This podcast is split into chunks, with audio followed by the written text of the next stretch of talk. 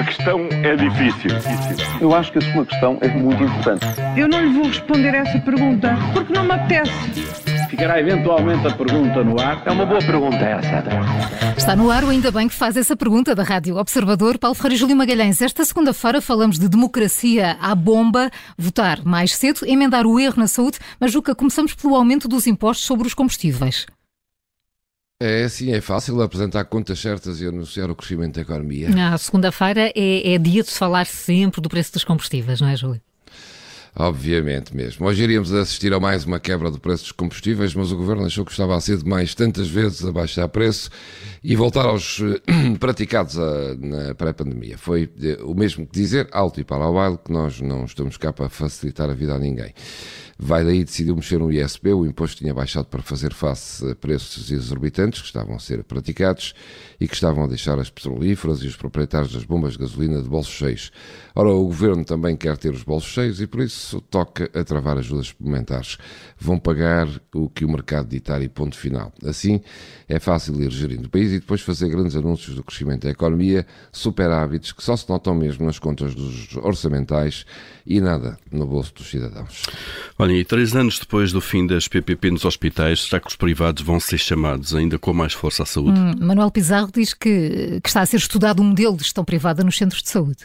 Pois é, a realidade e o pragmatismo eh, começam a impor-se eh, aos unicórnios e ao mundo cheio de fadas e de borboletas que a ideologia nos vendeu nos últimos anos. Marta Temido não descansou enquanto não acabou com as parcerias público-privadas hospitalares, mas agora o seu sucessor não só promete recuperar o modelo, como alargá-lo até às unidades de saúde familiar.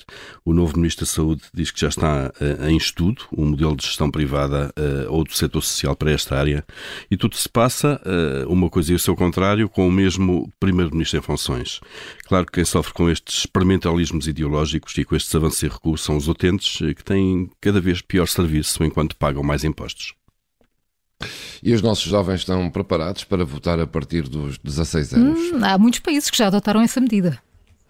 É porque há partidos da oposição que apoiam a medida, mas o governo acha que ainda é cedo, até porque no interior do Executivo e até no PS há muita gente dividida sobre a questão. Deve-se, dizem, aprofundar mais a discussão e que uma medida destas tem de ser acompanhada por um reforço também do ensino em questões de cidadania e política porque falta maturidade aos nossos jovens. Pois aqui está mesmo o problema. O nosso ensino não prepara os jovens porque os professores estão mais assoberbados com a burocracia que propriamente com o ensino. E se há anos que o poder político não consegue uma estratégia a longo prazo para o ensino, como pode agora de repente pensar em formular uma lei que ajude os jovens a votar a partir dos 16 anos? Eles que estão divorciados desta forma de se fazer política que ao longo dos anos tem baixado tanto de qualidade.